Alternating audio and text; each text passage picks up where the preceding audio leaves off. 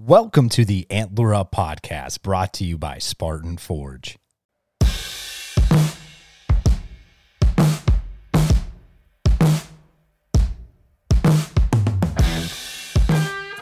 Black Rifle Coffee Company is a veteran owned coffee company serving premium coffee to people who love America. Fall is upon us, and there's no better way to get fueled up before a hunt than with some Black Rifle coffee. Coffee legitimately tastes better after a day in the woods or after a successful hunt. Fuel your next adventure and purchase at www.blackriflecoffee.com and use code ANTLER at checkout to save 20% off your purchase and or with your first coffee club subscription. Black Rifle Coffee.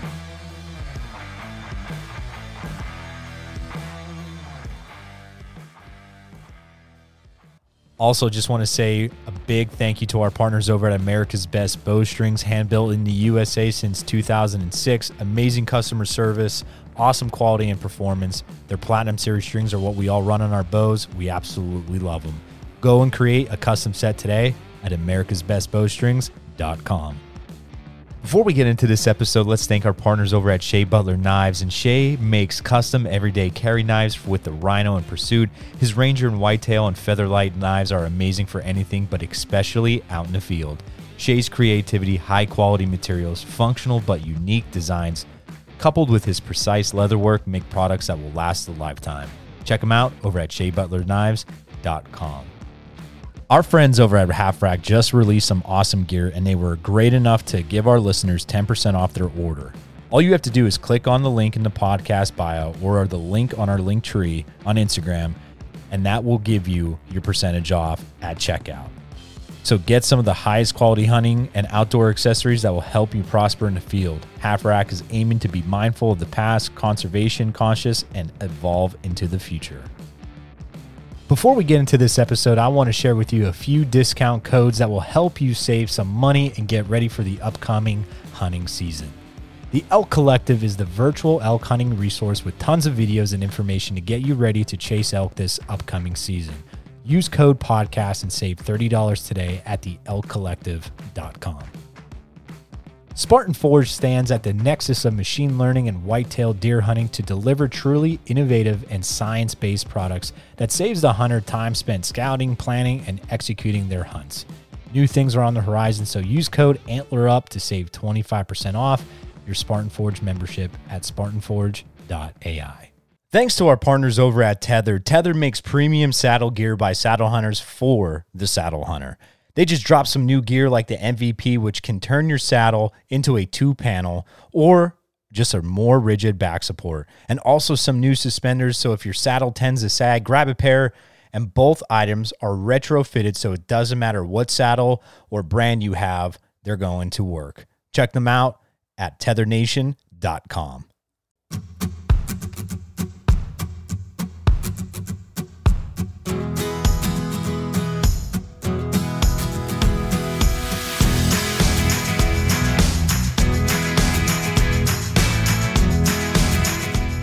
What's up, everybody? Welcome back to another episode of the Antler Up podcast.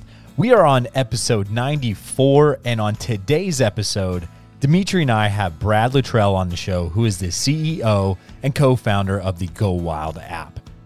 We dive into this conversation about how the app is about building a community among outdoor enthusiasts and its awesome features. From the trail mix, where you can ask questions or reply to questions, connect with people within your area, the store, and a bunch more of the app features. We also talk about why he wants to try out saddle hunting and where he sees the benefit for his hunting style and a whole lot more. What I thoroughly enjoyed about this conversation is just how down to earth Brad is and how easy this conversation just flowed. So sit back, enjoy this fun episode, antler up. Brad Luttrell, co-founder and CEO of Go Wild, is on right now. Brad, thank you so much for coming on and taking the time out of your busy schedule. I, I mean, I know co-founder CEO of Go Wild app. Some big things that obviously right now we just got done talking before we went live about the rewards, which is a piece that I've really liked since I've joined and uh, started kind of re kind of I guess rekindling uh, my whole Go Wild app experience. Uh, so Brad, thank you for coming on, man. Yeah, thanks, guys. Appreciate you having me here, and I always love to get get a chance to talk a little bit of hunting, a little bit of startup life, and whatever happens in between. Absolutely. Well, that's you know, I think this is a great a great time that we could talk about a bunch of different things. I know right now when this airs will be uh, getting ready for Halloween, and uh, so right in the thick of things. So most people, if they already uh, putting in the weeks and then you have some people across the nation that they're just you know getting into the woods because they don't like hunting that early middle october yeah. and all that type of stuff. So you know we could talk about a bunch of different things. Well the first thing that i guess that we want to cover brad just quickly if you want just do a little quick introduction of you know where you grew up and you know that type of ordeal and we could get into more than uh, go wild app and then we could talk about some some hunting stuff yeah, man. Uh, so I, I grew up in southeastern Kentucky. I grew up in Appalachia, right in the Cumberland Gap. So a lot of people are they know who Daniel Boone is, but they they uh, you know most people don't know the whole story of Daniel Boone, which is fascinating if you've never read it. But the Cumberland Gap is is where his family holed up on on uh, you know looking for a passage through the Appalachian Mountains in, in eastern Tennessee, and and uh, Kaintuck uh, was was the promised land. It was the land of game, but it was also incredibly dangerous at the time with Native Amer- uh, a lot of Native American tribes that lived in that area, and and the white man was the enemy, and and rightfully so in a lot of cases. But I'm from that area, so there's a lot of great heritage and history in, in those uh, in those mountains, and I'm really proud of where I'm from. And I grew up just on the cusp of pre-internet. So I, I remember the first time I used the internet in school. Remember exactly the computer I was sitting at in the library. The first time we really used it in school, I think it was like fourth grade, and uh, it was cool. It was like uh, you know you could you could look up something in encyclopedia, right? I'm like, oh, this is this is neat. Is kind of the but but the reason I bring that up is because I grew up not in the tablet age, not in the the the age of really any amount of instant entertainment. We grew up playing outside, man. Yeah. I, I grew up, uh, I, I've crashed every, pretty much every size four wheeler from a 50 up to a 450. I think is uh, the the one my my family currently has. Like we just rode everything, gave it hell all the time. I've crashed through fences, trampolines, uh, over ridges, like that. That's what we did growing up. And I, I fished a lot but my dad was a casual angler, you know, uh, very much a bank fisherman. And I started hunting when I was um, uh, about 13. That's that's when dad decided to get me into it. And I never really I liked it, but we just didn't do it a lot for whatever reason. And I think it was probably because at that time my dad was going through a lot of work changes and got a promotion, and um, you know we just didn't get into it as much as uh, he probably would have even liked to. But after, so I went to University of Kentucky. I get a journalism degree. Fast forward through all of that, and and what happens to a lot of people is you get, you know, you miss your roots. And you know, I moved to um, the big city, which is funny now, but like I went to uh, Lexington and then moved to Memphis after that, and it's like this is so different than where I grew up, which was like I was born two hours from an interstate and and grew up an hour from an interstate. Like and, and again pre-internet so it's like it was very very remote and and like there's a reason those accents are so thick a lot of people ask me like why I don't have as thick of an accent. And and usually after like a couple beers, you might hear it. Or or as my wife would tell tell you, like when I call my mama, uh, she's like, "Oh boy, here it comes." Um, you know. But uh, it's kind of funny because I I figured out like really quickly in college. I'm kind of embarrassed about it now, but like figured out really quickly in college that it was um a bit of a barrier in that people really couldn't even understand what I was saying. Like I remember asking a dude, like, "Where's the ice machine?" He's like, "I have no idea what you're talking about right now." Looking for the ice machine, right? Um, so, so I I move out and I get lonesome for my roots, and uh, you know, started wanting to. You know, my whole family had hunted up up until uh, me. Really, like uh, my dad did it all growing up, and um, was small game hunter, and I just really thought I would like whitetail, and and um, I, I, got to try whitetail hunting with um, uh, a family friend, and I thought I was getting good at it, but actually I was just hunting with somebody that was good at it, which is different. And so when I stopped being able to hunt with this guy, I realized I sucked. I mean, I sucked, sucked. I didn't know how to do anything. I didn't know where to set up. I didn't know how to scout. Everything I thought I knew uh, was really just a facade. So, start this three year period of me hunting and getting skunked Like I remember one year, I was like, I'm going to crush it. I'm I've, I'm so ready. I hunted public land down there, which is tough anyways. In that particular spot, it's really pressured during gun season, which I didn't. I'd never shot a bow at that point, and uh, so it was like peak season pressure. And I hunted like 12 days, and I didn't see a deer. And I'm like, this is awful, dude. Like I don't know what I'm doing. It's very clear I don't know what I'm doing. So then I, I, I, again, you know, start doing all this research online, and and this is kind of where everything comes to a head for Go Wild. This is um, 2016. I was putting in time, like really dedicating myself to learning how to hunt whitetail, reading magazines, trying to figure stuff out online. And I'm like, it is. And I, I was, I should say that like I, I, I had a journalism degree. I, my career has been a series of pivots. I did PR for a while. I, I, quit that. I had a wedding photo agency for a while, believe it or not. Um, I, I, did. Uh, I worked for newspapers and magazines, and I ended up in advertising. And I had been doing that for about six years at the time. I ended up quitting when I'd been seven years in, and, and so I was. I had a lot of background in web design and, and branding and digital marketing, and um, I'm, I'm looking at these these websites where hunting conversations were happening. I'm like, dude, this stuff is terrible. Like, how do people find anything on here? This this website looks like it was designed in 2000, and it probably was.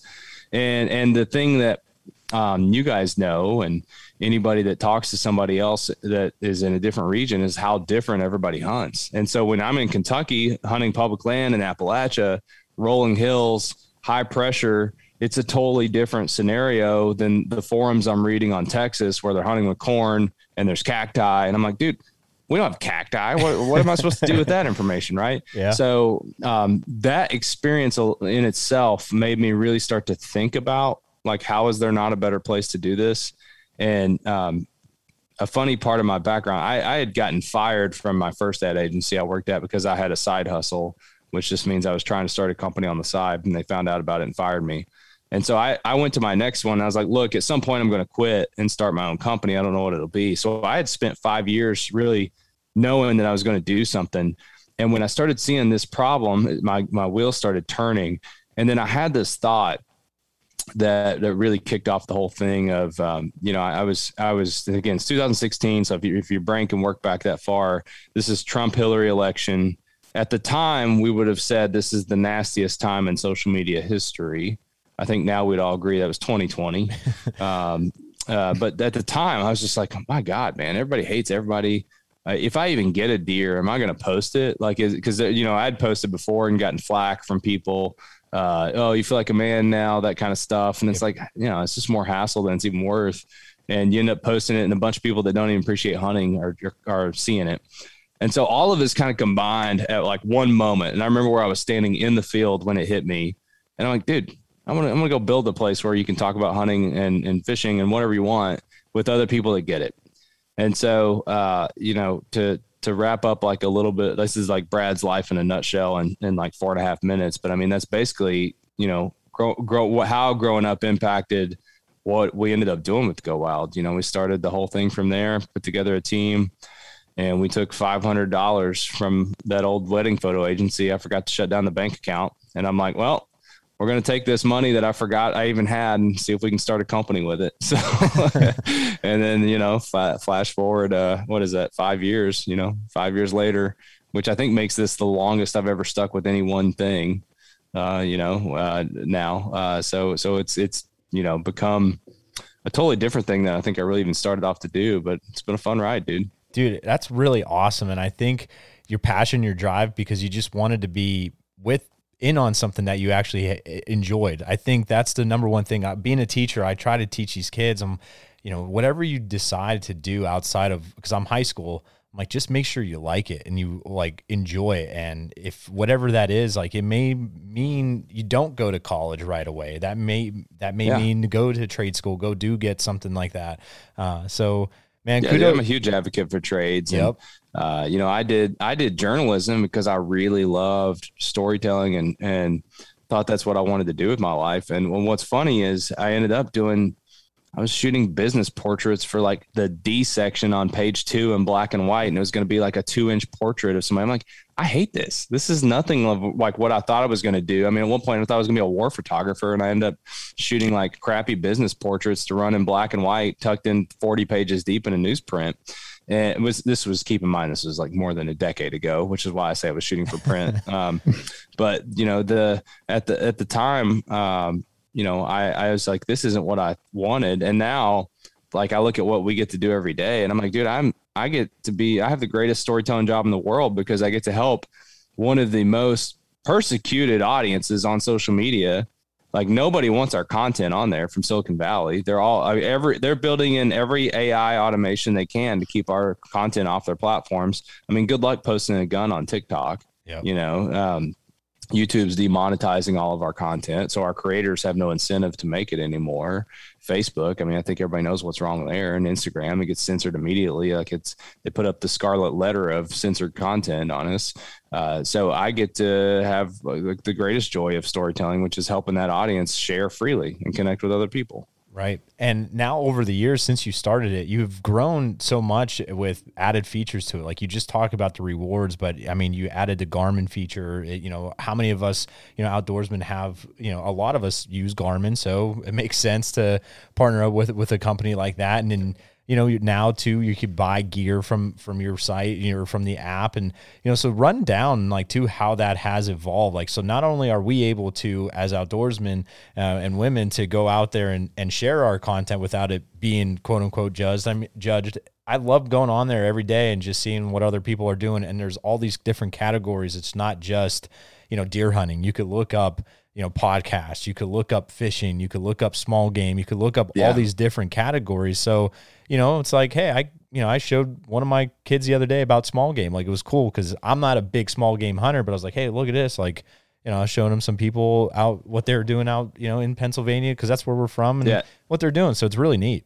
Yeah, dude. I mean, I've never trapped before, but I find it really interesting. And I, yeah. I mean, we have. I, I'm. I think this is true. If you know it's not true, tell me but I think we have the most active forum on trapping in the world. Like I don't know of another forum that is more active on trapping. Like it's amazing. You go into that into there and uh, you you would think it's a bunch of old like stodgy white guys that are like 70 years old that are out there. It's not, man. There's a whole young audience of men and women.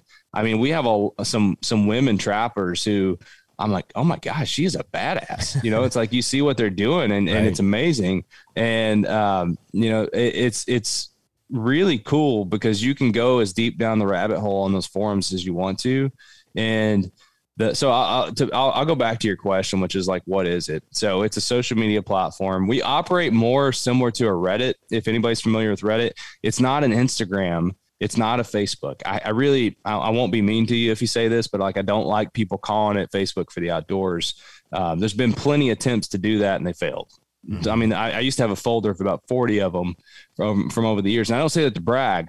I say that to point out like why going out and trying to copy one of the, the most successful in terms of growth. Um, if we talk long enough, I'll share a lot of my gripes about Facebook. And I think it's a, a toxic platform but you cannot deny no product has ever touched more people in history. Uh, the, the, the, the, there are billions of people on that product. So to think that me, with my funding and my small team of 13 people, or we're going to go out and rebuild something that has billions of people, you know, I, I think they got to be getting close to like 70,000 employees at this point. Uh, they make 20 some billion dollars a quarter. You know, you can't do it. It's just stupid. I, I mean, I, I, just tell you, if you think you're going to go build Facebook for the outdoors, you're not thinking straight. You have to. Uh, Peter Thiel, who is the co-founder of PayPal, has this philosophy that if you're going to do anything, you got to do it 10x better than whoever's doing it right now.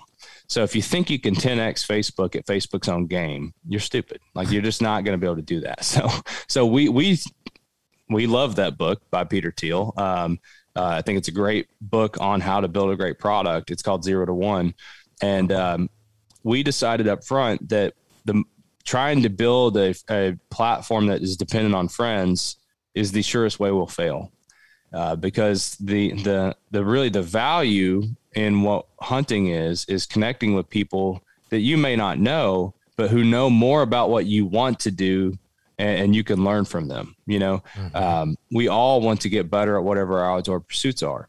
And so we've got about 70 different pursuits uh, in the platform, and we call them trails. They're basically forums.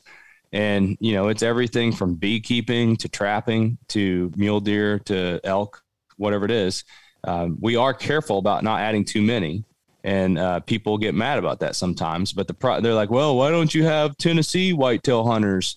And it's like, well, because if we do that, we're limiting your knowledge uh, to be able to tap into whitetail hunters in Kentucky who are, let's be honest, there like that that region difference is still valuable. Mm-hmm. And so instead of doing regional trails, what we have is an added layer on top of the trails. I don't know if you guys have seen this on the platform, but the one of the coolest features I think we've ever done is if you go into deer hunting and and when you're looking at that trail, you can hit at the top right. There's a near me uh, that button that will um, pull in the content near you so I just did this, and now I'm I'm now looking at uh, Megan from Indiana. She just logged uh, her best archery deer ever. I can see Get Lucky Outdoors just tagged a, a doe last night. I can see the whitetail content people are posting. Like, like it's all within. I think it, I think we do 150 miles of your current location or uh, your state. So so you know you have this really powerful tool to be able to connect to people near you to learn from. And, you know, it's on you to ask questions of them and talk to them. You got to put a little work in. You know, I mean, I, I can't make you a better hunter without you trying. But um, I don't know of a better way to reach more people in your area from the couch.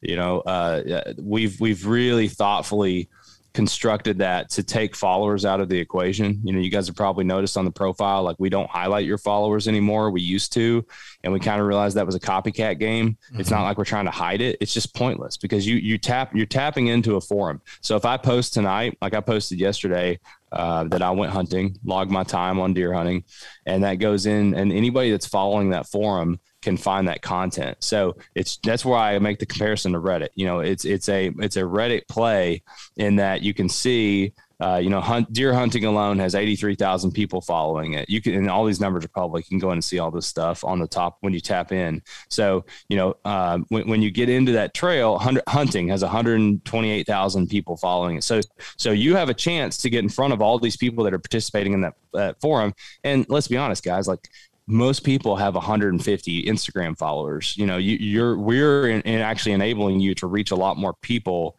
People get in this head game. They're like, well, 125,000 people. That's not very many compared to Facebook. And it's like, yeah, but I mean, who has that kind of reach? Unless you're the hunting public or Steven Rinella, you know, most of us can't go out and reach that kind of people. Which is why on our platform you'll see um, people post their their first trophy, and what happens? You see seven, eight, nine, 12 comments on their posts because you get real engagement from people. So, oh. um, you know, the, the, that that's the content itself. So I, I took longer explaining that than oh, all the other features perfect. because it's, it's, it's important to understand you don't have to work. Come in and post it. You can post a question on the platform. So if you, when you're posting, if you mark it as a question for the community, what we do is we say, all right, Brad posted a question in camping who's who's in camping that we think could help Brad answer this question. Brad's looking for a light. Let's say that.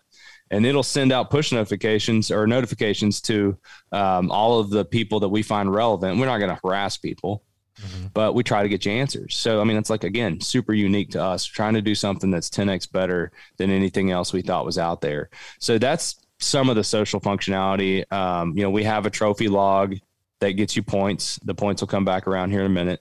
Uh, when you log time, so I can, I like yesterday, I posted I went hunting for four hours. That gets me points. Um, if I leave gear reviews, that's valuable for the community, so it gets you points. Every time you share with the community, and the community gets a story or gets something that can help overall, you get points. Um, you know, you you you share, uh, grow the community, invite a friend, and they convert on your link, you get points. You buy something, you get points. And so, leading into to the points system, we have this um, score on your profile and it's essentially you know you can kind of think of it like airline miles but only they don't uh, you don't cash them in. So the, it's really um, you're, you're really building up you know if we got any nerds on here that ever played like mafia wars or world of warcraft you know you were always like leveling up right? So we built in a way to level up and it's really fun. Um, in fact when you first get an account it's like boom, boom, boom, boom. You're getting all these level, uh, all this stuff, and you're like, holy crap, all this free stuff. I mean, but you're getting free stickers, you're getting gift cards, you can you can win knives. all from these reward systems off your profile score. So yeah, you know, you, you're you're earning up to a certain break point. Like my next one, I think right now is uh, 25. I can't remember what my score is. I think it's 25,000. I'll get another uh, break point that's like a $25 gift card is my next thing. And that's no strings attached. That's a straight up $25 gift card that I'll unlock. Um, you know, we've unlocked a lot. We've given out like thousands of shirts uh, since we, we started this yep. thing and ask me, they're like, they're like, dude, I uh, I'm no dummy, and I know you can't make money giving away this many shirts. What are you all doing? What are you thinking? And um, my answer to that is that, you know, uh, every company has what's called an acquisition cost, and for us, you know, we really, uh, if if me giving out some shirts and stickers is what helps people stick around to realize that the platform is unique and special. Like that's fine, you know. Mm-hmm. Uh, for us, if, if you stick around and uh, you decide you like shopping through us because maybe it's maybe you like that we donate one percent of our profits to Raising My Doors, which is a camp that teaches kids to hunt and fish. Like some that really resonates with some people. Other people just really like that they can mentor other people that are new, whatever it is. You know, if we can use that scoring system to help kind of pull you into it and kind of get you sucked into this idea of like oh, this is different. You know, it's like the best way to force feed people into the platform and help them understand this isn't Facebook for the outdoors. So the score system and the reward system is super cool. Um, honestly, right now, when this launches, uh, we we are doing this guaranteed till the end of the year. If you create an account, you get ten dollars. So if for no other, what, what we've been going for like what twenty minutes, guys, twenty four yep. minutes. Uh, if if for nothing else, you you can make uh, uh, four dollars for every minute you've listened here. Uh, or no, wait, uh, no, that's wrong. I'm bad at math. I did journalism school, guys. Sorry, I'm thinking hundred dollars. Uh, you can earn up to that gift card later. Uh, the ten dollars though, you know, you, you you're going to get a ten dollar gift card for just creating an account. So uh, you'll you'll get that, and then you quickly lock uh, the stickers and whatnot. So as you go, you know, it's pretty a pretty quick system. The other things you mentioned, Garmin, we do have a Garmin integration. It's pretty cool. You can sh- share your stuff uniquely. Um, we have a gear integration that I love. I think it's the coolest thing we've ever done. Well, I love have, gear. I love gear. It just in general, like I'm that yeah. gear junkie. When the new stuff comes out, like I'm not the. I, I like to say I'm not that person that says I, I need to have that. You know what I mean? Um, but I, I love just seeing what people run and how people could tweak things to their own and, and all that type of stuff. So having that little nice is is pretty cool. And I actually just bought something with my ten dollar voucher that Did I you? yeah. What'd so, you get? Well, I ended up I I, I needed some more uh, laundry detergent and uh oh, you bought the dead downwind stuff I, I did buy the yeah we've down. got those kits they're a pretty good deal right now i bought one too i my wife is not a fan of the gear thing because you know i this is embarrassing to say you know who's in the top five spenders all time on Go uh, Wild? Probably you. It's me. And you know who gets like more discounts than anybody? It's me. So like imagine like uh, thank God I get some of the discounts that we get. Uh, as we have a really awesome employee discount that I'll use sometimes. Um, but good God, I, I I just bought like new Irish setter boots the other day because we're on. I'm seeing all this stuff before it gets to you guys. Uh, like right now, I'm sitting here looking at all this Tethrd stuff, and I'm like, man, I've been wanting to get a. a, a we just onboarded. We just got. We just onboarded Tethrd, man, and I'm like, I've been wanting to get into saddle hunting, and now I'm sitting here looking at it, and you're like seeing everybody talking about it. Um, but what's cool is what you said. You know, if you're on the platform, you can unlock. Um, we when we hit Tethrd we didn't even announce it. And all of a sudden, we had started having Tethrd sales come through, and like, how are people finding out about this? And I have no idea where they figured it out because we didn't literally we didn't announce it. It was just in there with five hundred thousand other products.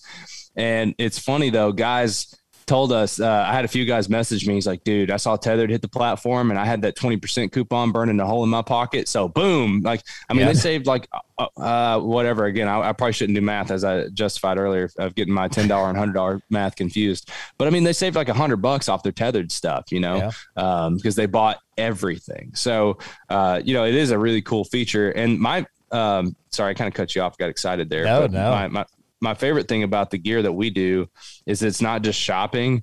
You know, when when you tag that, uh, you know, if I tag my Irish setter boots that I used, um, it my content now lives on that product, so you can see how other people are using it. Like if you look up a Garmin Instinct, you can see that people are using that for a variety of different things. If you look up um, the Vortex Ranger 1800, you can actually dialogue with people that are real. They're proven real. It's like you can't fake it very well on our platform because you have to have a social profile attached to it. Mm-hmm. It's not like Amazon where I can just create fake emails and just create reviews. I mean, I think the Wall Street Journal just recently announced that like 30% of Amazon's reviews are fake, you know, and, and, we may eventually face that, but like we have a really strict authentication process and we err on the side of deleting people. So if we think you're spam and, and your account's within seven days fresh, you're out. Like we just don't even, uh, we, we won't mess around with it.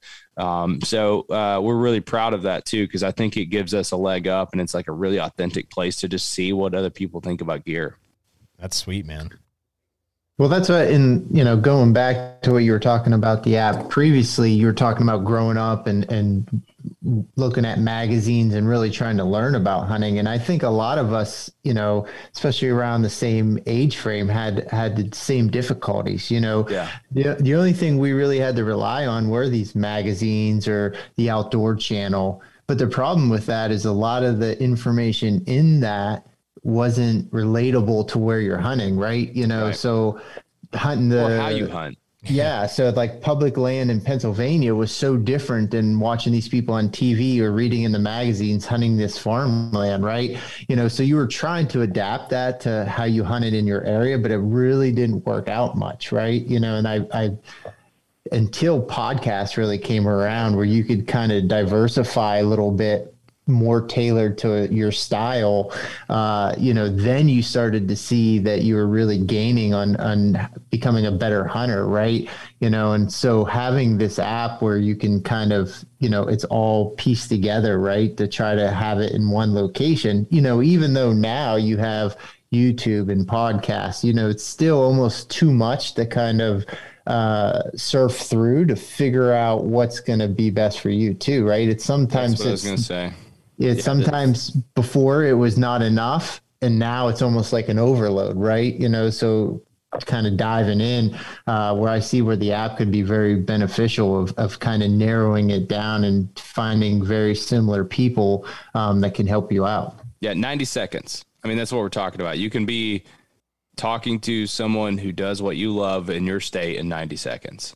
Like it's from download, from literally completion of download to create an account. It's that fast. Whereas like I do, um, I used to be a podcast junkie. I eventually traded them in for audiobooks. I just, I don't know. I just like I went down a dive and I haven't come back up for air two years ago. Uh, I think I also, for a while, I was doing like six podcasts a month. And we wound down like of our shows. That doesn't count guests on shows.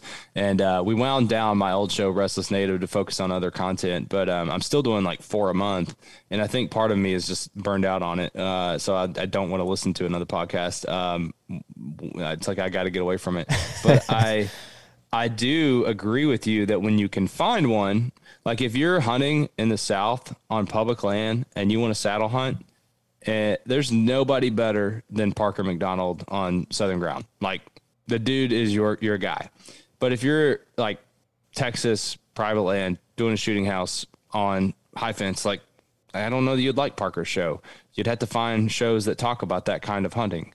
Uh, it's totally different, right? And it takes work, and um, it, can be podcasts um, are are where you'll find probably the most high quality content if you put in that work because it's it's long form conversation. People that are good at it don't cap it to 10 minutes. They don't cap it to 30 minutes or whatever. They'll, you know, it, it's free flowing like what we're doing now. Uh, but it, it definitely is the, the harder thing to find if you're new to it. Right. Right. Um, there's not a good service out there like what YouTube does for videos to, that'll recommend it to you. Um, Spotify, I think, is catching up quickly on being able to recommend podcasts. You know, I, I, I subscribe to the Hunting Public uh, and because we transparently because we were running ads on there, and I was like, I should check out and see what they're doing. Um, I like those guys a lot. We've worked with them some, uh, but but so like I subscribed to it, and then all of a sudden I was getting other hunting shows recommended. Like there, that's the best I've seen. Because otherwise, like, eh, dude, the Apple Podcast app sucks. It's mm-hmm. so bad. Um, mm-hmm. Nobody's doing any kind of algorithmic recommendation for that stuff. So like it's really on you to figure it out and like the time investment to listen to a show. Who's this guest? What are they talking about? Like you might be 20 minutes in for you realize like I don't care about this, you know? Um, so it's it's it can be great. And again, I'm a huge advocate. Go Wild is a huge advocate for podcasts. We love to support creators, uh, but but in terms of like rapid fire, fast for for what you said was, uh, you know, for the person that didn't grow up with like Papa, Dad, Uncle Jerry, everybody teaching me how to hunt. It, we we hope, and our mission is to you know unlock the gate to the outdoors for everybody. So if you grew up in the Bronx and you got no contacts and have no idea how to do this, you can download Go Wild, and I'm going to connect you to somebody upstate New York within 90 seconds. Like that's that's the goal. Now, how could someone go about using your app?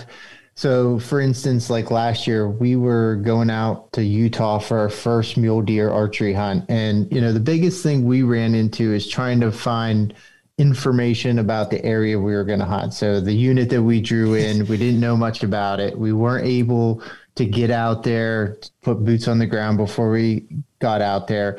And, you know, we did lots of online research of you know whether you're trying to find forums or you know where people maybe talked about this unit and it was very difficult you know we maybe found one or two forums um, which had a couple posts and was not helpful at all uh, so you know how could someone use that especially for out of state hunts where they're yeah. not able to do a lot of scouting you guys can see I'm laughing because yep. you're like you're hitting on something like I know it's a hole for us and I actually um we have this cool feature on our chat system that you can log an idea. And um, for uh, like this was a year ago, I think we talked about because I think I was on a podcast and someone asked me that question. And um, I was like, dude, you should be able to look up the zip code. Because really, if you had near me, like the like right now, if I do this, it's gonna know I'm in Kentucky. If you flew out there and we're in that area and you hit near me, you could connect with other people. And what's even cooler, I didn't mention this earlier. Um, you guys can see this here uh, at the at the top of the trail. Oh, it reloaded. Um, at the top, it tells you who's even the best of that thing. Uh, you know, at the top, so you, you, can connect with like the best person for what you're trying to do, right? Um, but yeah, we need to build in what you're saying of of like using a local city, a, a city or a zip code to where you can scout better.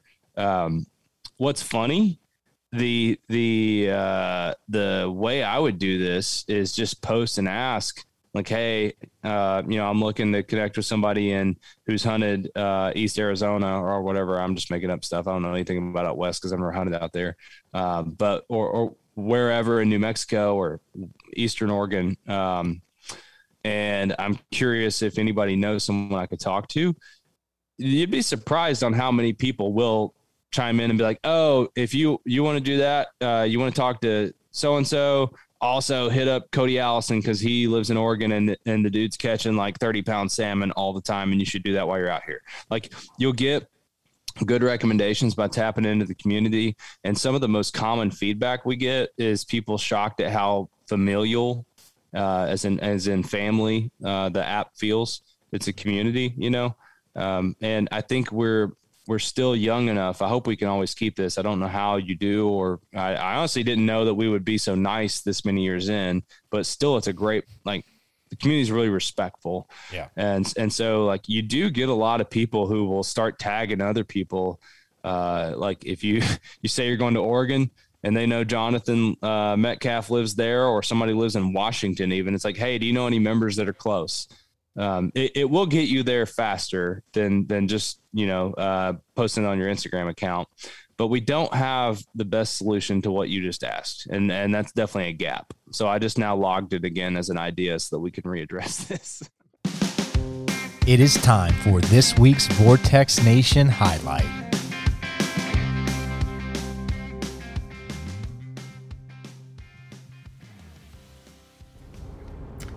Hey, what's up, everyone? This is Troy Dietrich from Dietrich's Outfitters, and this week's Vortex Nation highlight is going to be about downloading your maps. Now, what I'm talking about here is when you go to scout a new piece or hunt a new piece when you're going in blind, make sure you have your maps downloaded on your phone, whether it's uh, Spartan Forge or onX, whatever app you're using.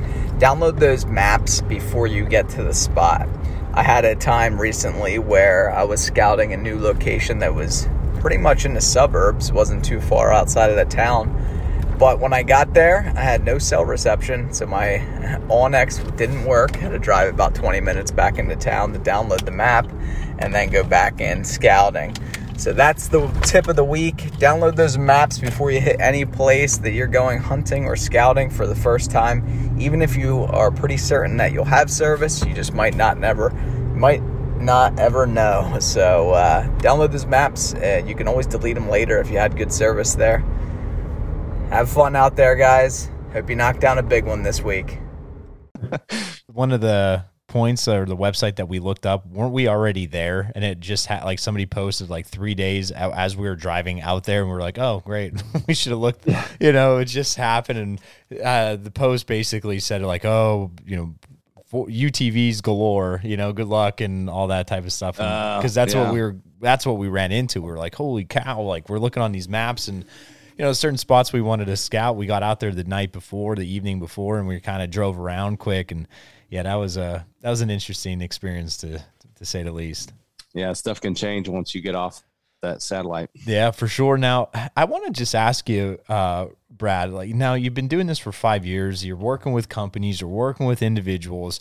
You know, how has the like the Go Wild community, like you said, has been awesome, respectful. I mean, that's the thing that I've noticed just from the two weeks that I've been kind of interacting with it more and and you know just because I wanted something exactly what you presented is exactly what I've been wanting to be involved with basically uh, on the side of for me personally one and two for our antler up podcast and and our content but how has working with other companies and industry like just being in the quote unquote industry how's how has that been um honestly at times also super familial, at yeah. times a good old boy club.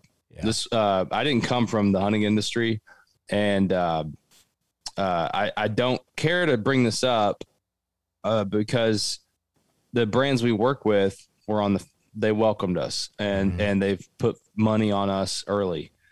Um, Garmin should never have worked with us. You know, it's like we're like on paper. You you would have never. And dude, they we started working with Garmin. We started talking to Garmin three weeks after I quit my full time job, like 2018. Mm-hmm. So, and, and, we signed a, a, deal with them to do do the apps that we built with them, which we ended up taking that relationship a different direction eventually. But um, you know, that was the summer of 2018. We had just launched Android in 2018. Um, so. Uh, but they believed in us and and they've treated us really kind and um, gotten to be really good friends with them and and like the uh, I think most of the industry is like that. You'll you'll hear stereotypes of the outdoor industry though, and uh, you know I think I think there's a whole lot of like people building up the industry and you know don't want to call out some of this behavior um, but but it's there, man, and I, I just think like it should be talked about because we don't want this stuff. You know, yeah. we want to bring in new blood um, from any perspective. Uh, we want diversity. You know, I think I think we want uh, it's and diversity in race and gender and uh, religious beliefs, whatever. I think it's you know I don't care about any of that stuff if you want to go learn to shoot a deer you know it's like right. oh, dude i'll i'll take you right now you know um uh, and and and the bias bias C's, I guess, is the uh, that we've seen are less around any of that stuff. It's just it's just well, I don't know you, you know. And there's a whole lot of that uh, in, in some of the the the people who have been in the industry a long time, and I see it more on the firearm side than the hunting side. Um, and and uh, I don't think it's healthy. I don't think it's sustainable. I I think it actually is a lot of what pop culture or the the left, as a lot of people like to say, but I think a lot of that gets perceived pretty transparent. Like I I don't think that's coming from nothing. When people like people call out a lot of the behavior that they don't like, um, you know, of being uh, really abrasive and and whatnot. And it, there's parts of that there, man. And yeah. um, uh, uh, I, I, had a guy one time who said uh, he's like, man, it must have been real easy starting your company when you knew all these people in the outdoors. And I was like, dude, I didn't know anybody. I didn't even know the outdoors was an industry because I was so stupid. Uh, you know, it's like I just never thought about it. You know, now I feel like I can see now where like people who are really into hunting and they see all this like influencer stuff and they think that like, oh, I'm gonna get sponsored and like none of that was on my radar, dude. I just wanted to kill a deer that had more than like six tines. You know, like, that was all I wanted. Uh, so so like I didn't have any connections. So I feel like I've come in with really fresh perspective. And I've come in from working like in advertising, you touch every industry. I've worked in plumbing, construction, engineering. I've worked on art museums. I mean, I've done literally, you name it. I've, I've had alcohol clients, tobacco clients. I, I've done everything. And so you get a really good taste of a lot of what's out there. And um, it's probably only about 15%, 10 to 15% of the industry that uh, in the shooting side that has a lot of that animosity towards newcomers, mm-hmm. uh, but it's there, and I think it speaks louder than than uh, some of the people that have been so welcoming to us. You know, I mean, like Federal Ammunition has turned into such a wonderful partner for us. They believe in us. Um, we we if we come to them with an idea, it's never like, oh God, what are you guys going to charge us this time? It's like, how do we do this? how do we help you guys? That you know and and we figured out together um, and and that's like that's been amazing. And uh, vortex optics has been a great partner for us. And and when i say these now like uh, you know some of these are sponsored like vortex sponsors go wild in that they believe in the future of the platform and they want to be a part of it. Um, but it's the uh, people. worked with yeah yeah, I mean, we we know them. We've met them at Shot Show. We continue to stay in touch with those guys. Um, Vortex has has worked with us in a variety of ways, but now they're one of the brands that sell through us, and they wanted to be a part of it. And they they knew like we're not going to come out and you know outsell like a uh, you know we're not a Walmart. Uh, we're not mm-hmm. going to be like blowing up your your sales. Um, uh, we're still new and figuring it out, and we're going to screw stuff up, but they believe in it. And there's a lot of that. And so, like, uh, I just I I would say most of my experience is good but anytime um, somebody asks me about getting into it, I always tell them like, look, you're probably going to run into some porcupines who are, are prickly. Yeah. And I, like I met a guy the other day who just like st- still five years into the industry steamrolled me in a meeting and was talking down to me and like it happens, man. Like you got to be ready for that. And uh, I think you have to just know that that's not everybody. Like I, am now on the board of the Professional Outdoor Media Association, and I have been for um, it'll be two years this summer. Or no, it's it's two years now. It'll be three years this uh, summer. Summer, I think. Um, and the outdoor industry is amazing. Like everybody in POMA is amazing. They're, they if I called up almost any of our members, and then even if they don't know me, they would do something for me. Um, and I think it's mostly that. But I, I um, the the the prickly ones are out there, and I just think anybody that's getting into it should know that it exists, and you shouldn't let it get you down. You know, we haven't. You know, I meet people that are, are, prickly and they'll they'll talk down. Oh, oh, you know one of those social apps. Oh, okay, whatever. What do you guys want? You know, it's mm-hmm. like I mean, I've had that. I've had it on the archery side. I've had it here and there. It's on the hunting side too. But you know, you just gotta let that stuff. And and I'll say that's any industry will have you know assholes in it. Um, one hundred percent. Uh, it's not just the shooting industry, but I you know I, I, I hear some people talk about everything like it's cupcakes and rainbows, and it's it's not. But I I, I will say that like the brands that we've met and continue to work with and the brands you see us you know selling on our platform or working with as advertisers like they're they're great people because we have a no asshole policy ourselves. You know, I, have fired clients who technically owed us money, but I don't. I'm not going to make my team work with people like that. So right. Well, I'll tell you what I think, and it's something that Dimitri and I had the opportunity to do two years ago, going to the PA Outdoor Show. Is you know how vital and, and important it is to actually meet people, like shake hands, and you know I is that the Great American Outdoor Show, or is that? Yep. You, yep. Okay, I didn't know. You guys got the local slang on it. Yep. Yep. yeah. So. uh I mean, eh, that's just uh, because all right, put it this way: when we went to that show, Brad, we we just started our podcast. We had Antler up. We were doing like video stuff. We were doing the content like on Instagram and pictures and all that type of stuff. Uh, and then we came up with the idea where. I mean, even we wanted to start a podcast that fall, but obviously hunting and you know just trying to figure things out, equipment and all that stuff. And we just said, hey, how about like the first of the year? Like once that uh, what, Dimitri was it 2020? Yes. Okay, so like that January. I was at that show. Yeah, before you know, before pre fe- February. Yeah, Yep. So like, you know, COVID uh, didn't hit just yet, basically, and we came up with the idea of okay, starting. It was, it was my second to last show. Yeah, you're right. Yeah. yeah. So I it said, was like things were squirrely, but you're still shaking hands. But Yeah. also like, where's the hand sanitizer at? so we just, you know, we wanted to have a what Dimitri was saying earlier, you know, let's talk PA, let's talk about this, and so it just kind of grew, and we had a chance to shake hands and meet individuals, and got a chance to see who we are, and uh, you know, it just kind of snowballed, and it's been awesome, and I love. I think anybody trying to start anything is just to do it. Uh, you know, you're going to fail and and have a lot of success doing it, and even your fa- failures are going to be little successes. Like Oh, dude, if if anybody follows me on, um, uh, so I'm only active on LinkedIn Mhm. and Go Wild now. I've deleted. Uh, I just recently deleted my Instagram. I deleted Facebook three years ago, and I I post different content on each platform. And my LinkedIn is very much what you're talking about of sharing the business side of what we do.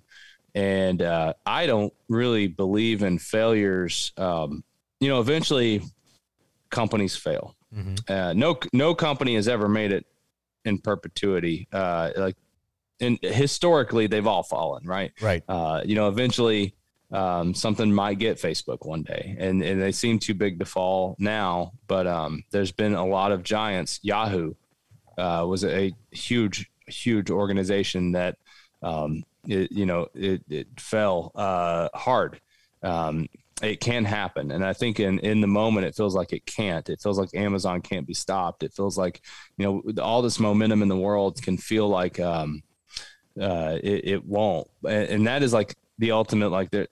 Yes, that's failure. But but what you said, you know, we we when, when we were before we started doing the gear sales, we pitched a lot of companies for sponsorships, and you don't get a lot of them. And I mean, I'm talking, I've flown to cities, I've I've bought dinners, we've done the whole thing, schmoozing, and when you don't get something, it hurts, and um, it feels like a failure, like you said. But really, you know, there's it's like, well, what did we learn from this? Like maybe we shouldn't like. There's been deals that I'm glad we didn't win because it would have probably killed the company because we would have tried to be doing something that we shouldn't have been doing to, to have made money. You know, Right. we, we would have tried to build a product that maybe wasn't in the best interest of the the member and and you know but but we learned from that and i think uh you know actually you'll you'll see me talk a lot on linkedin about we we've really thoughtfully built a culture around uh, being okay to fail.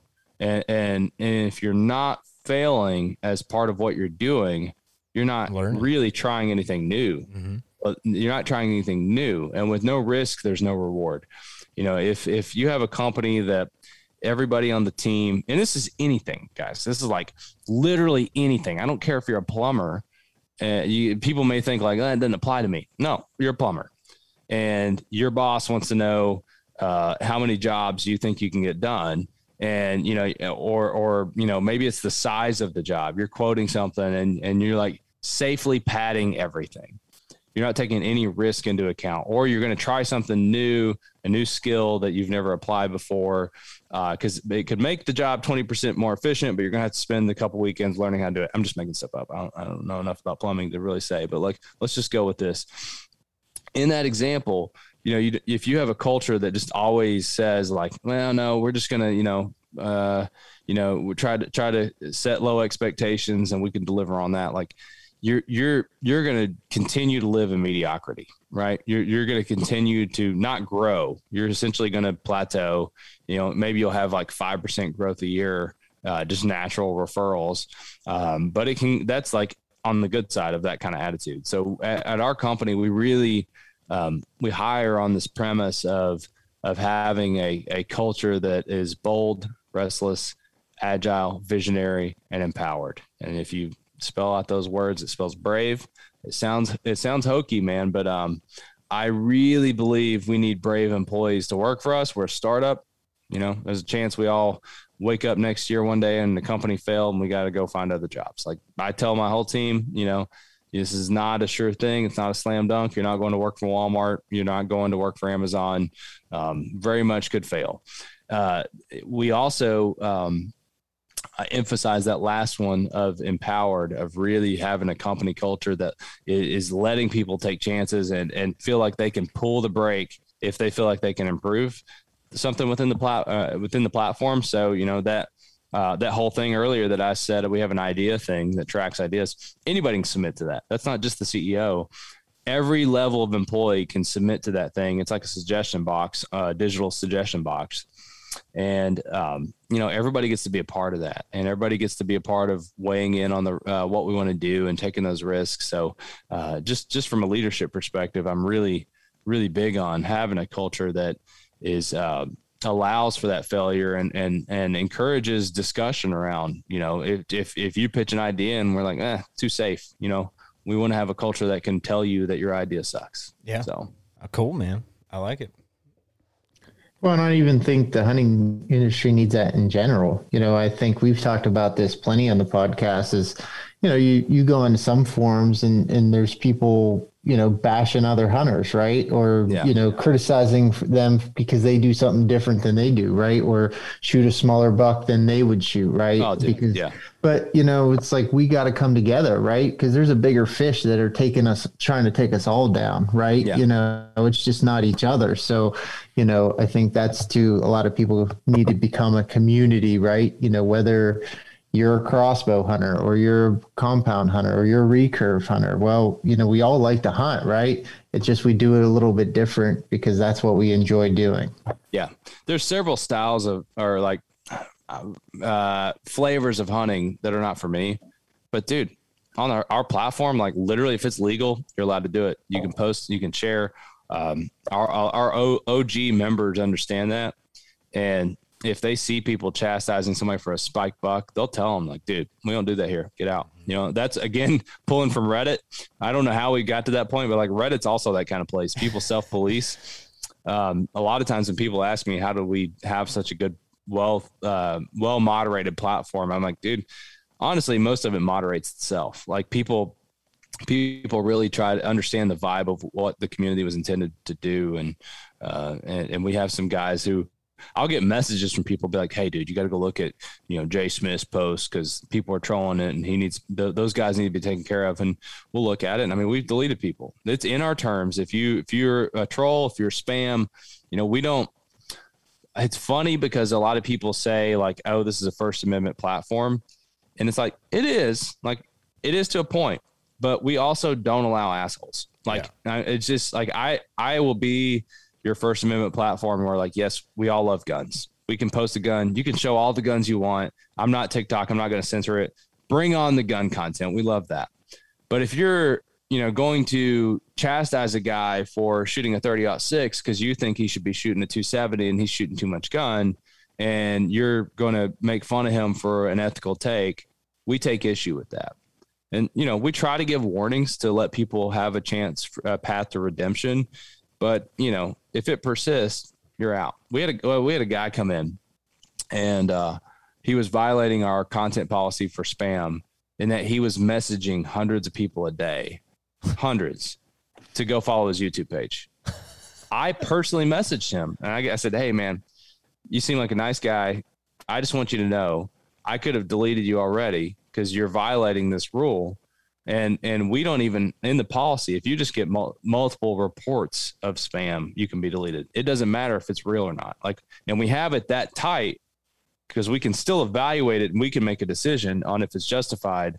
And i said you know just with you getting reported is enough. Um, but I, I, see what you're doing. And i know I, I get you're trying to grow your youtube channel but that's not like we're here to protect the value of the community overall. And he's like, no, it's my right to use this platform. I'm like, boom, no, it's not. Like, yeah. you're out. it's like he kept doing it. It's like you know, so because we we really are trying to watch out for the overall community. Yeah, and um, you know, it's it's uh, it so it's like it's funny because it's it is First Amendment, and it's like I want to be that, but also at the same time, like there's there's a point where like you tread into a ter- territory we don't tolerate. Right. Awesome, dude. Well, you were talking about uh obviously with the gear, and you mentioned about Tethrd and and saddle and you know, you talked about you want to get into it. What what intrigues you? What intrigues you about the saddle? I've been hunting. This is my second year. I went full fledged. Dimitri's going first year with it himself. Uh, you know, what what intrigues you uh, most about it?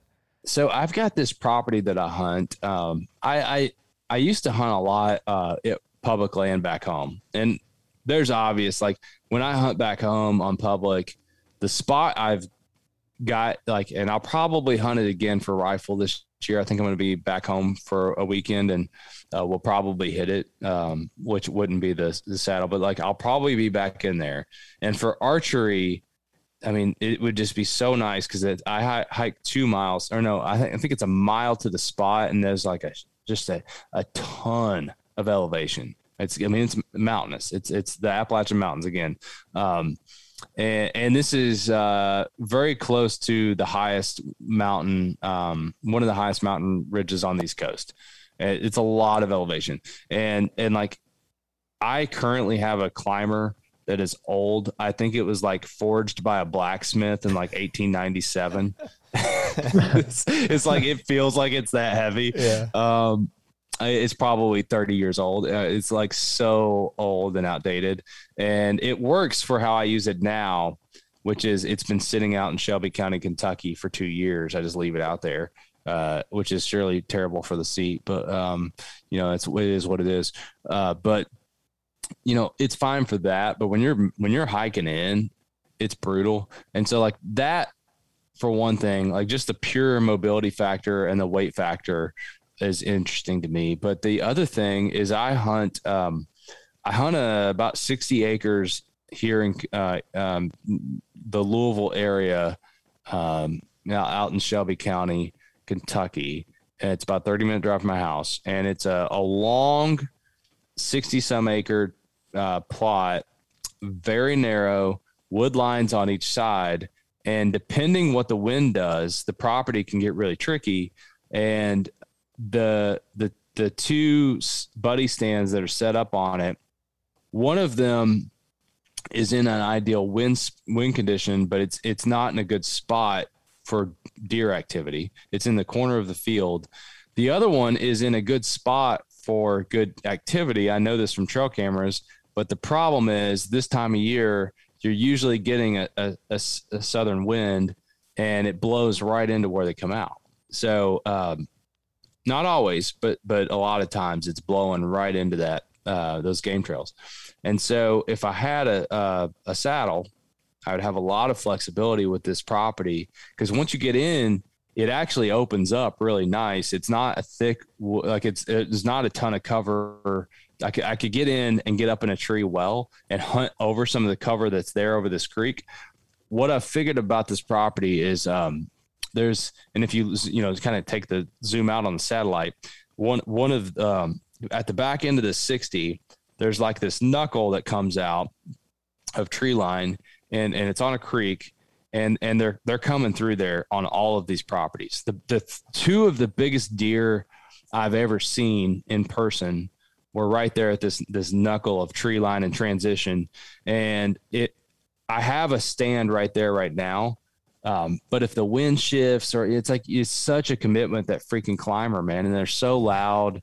Um, I, I, would like the ability to just move even 60 yards sometime, one way or another, would make a difference with the wind. Um, because because it's such a small area I'm trying to make use of. Right. And and, and right now, where I've got I've got it in the best tree for that climber. Um, and again, I just kind of leave it there because at least I'm not like coming in breaking branches with it coming down.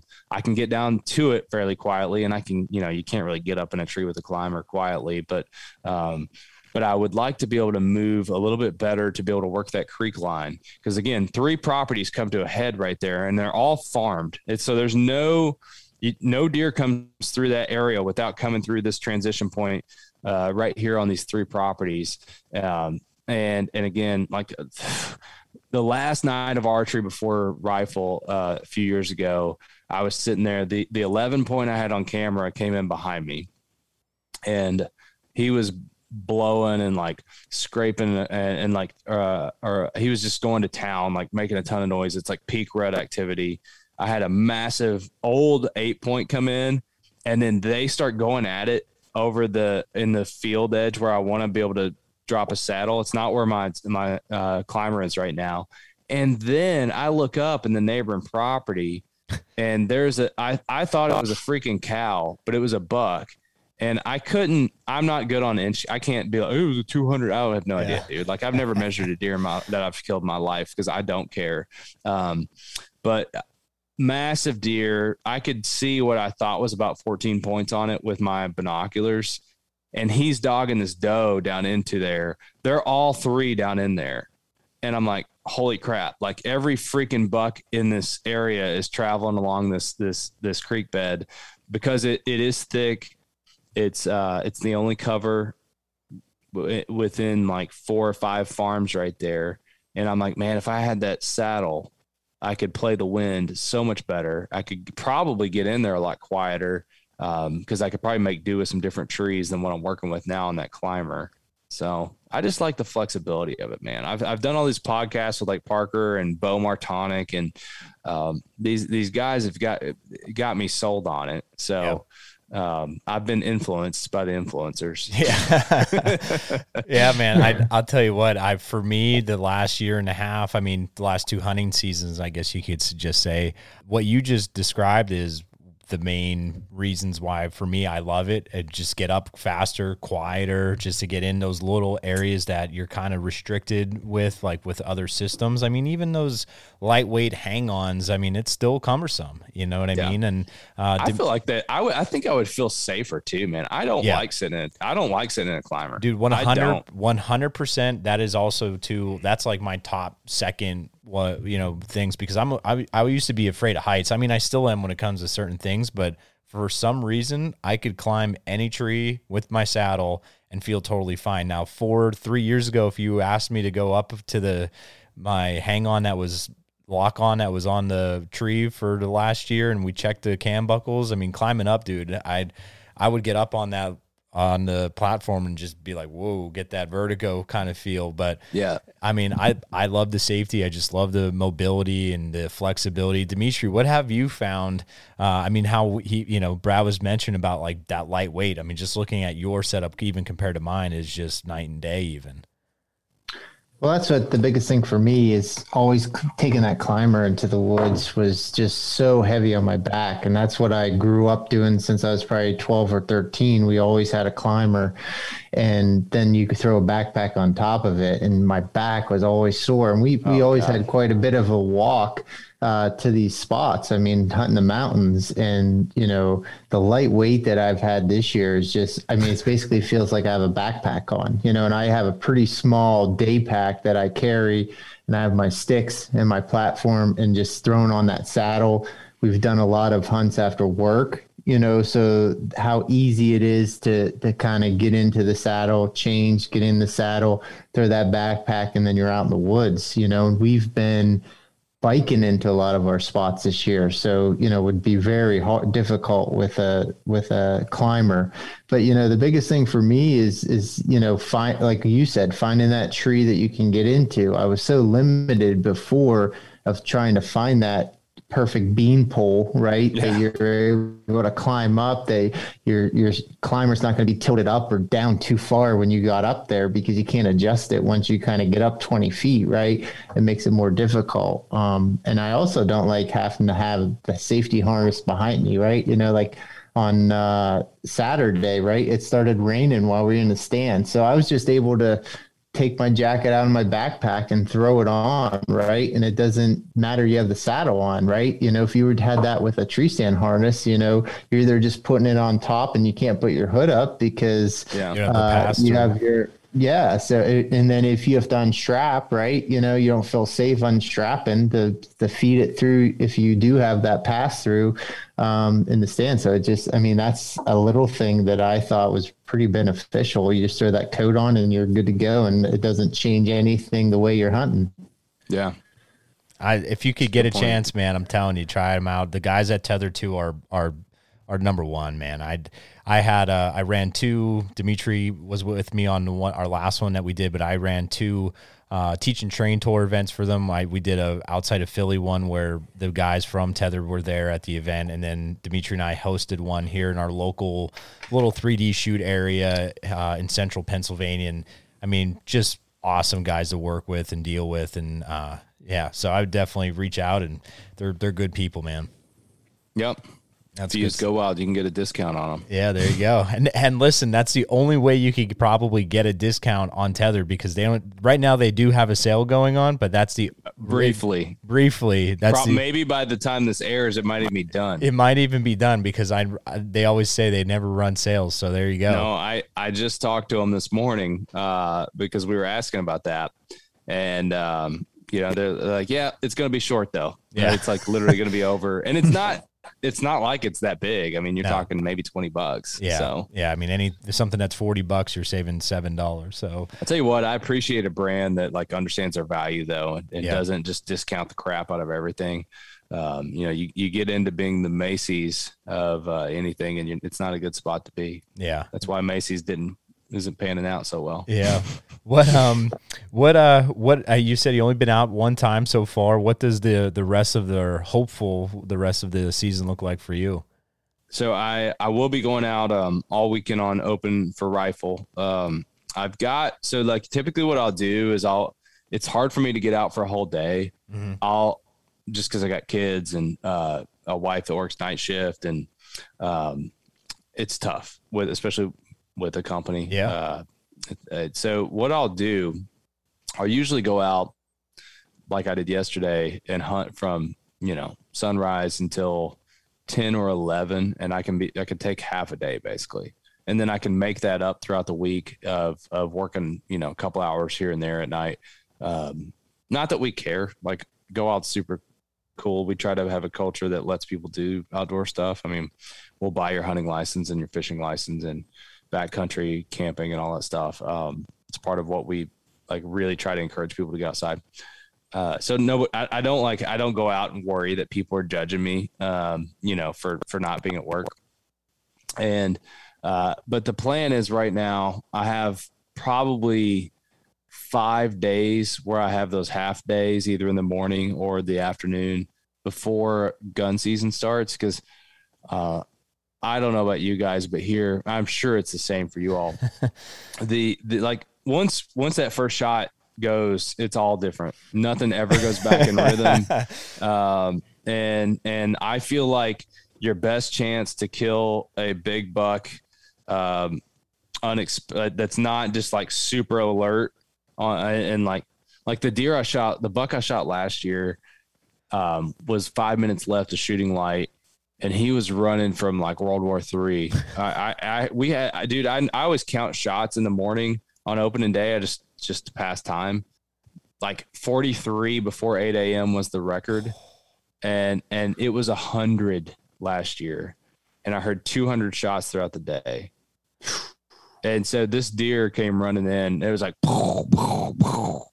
and then I, I heard that five minutes before he came in, and there was five minutes left of legal shooting light because I had just texted my wife. I said, "I'm not, I'm not getting out of stand early. I did that two days ago, and a deer walked right up to my stand after I went to get my camera. I turned around to see a deer standing at my stand, so I'm not moving. And so I waited, and then he came out, and um, he uh, was was coming from the woods, and I knew he was going to hit my scent line. I was waiting on it, and he hit it, and I saw him like like he hit a wall and he stopped and he locked up and he's like, well, that's not good, but it can't be worse than what's behind me. And so he like proceeded and I shot him 20 yards later.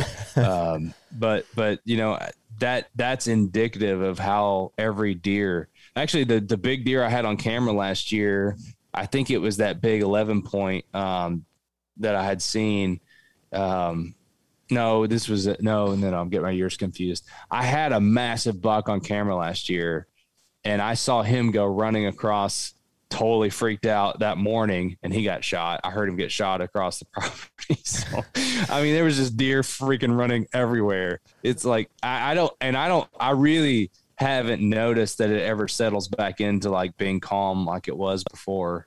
So I try to get in most of my hunts before rifle season starts. Yeah. Do you do you like hunting mornings compared to the evenings?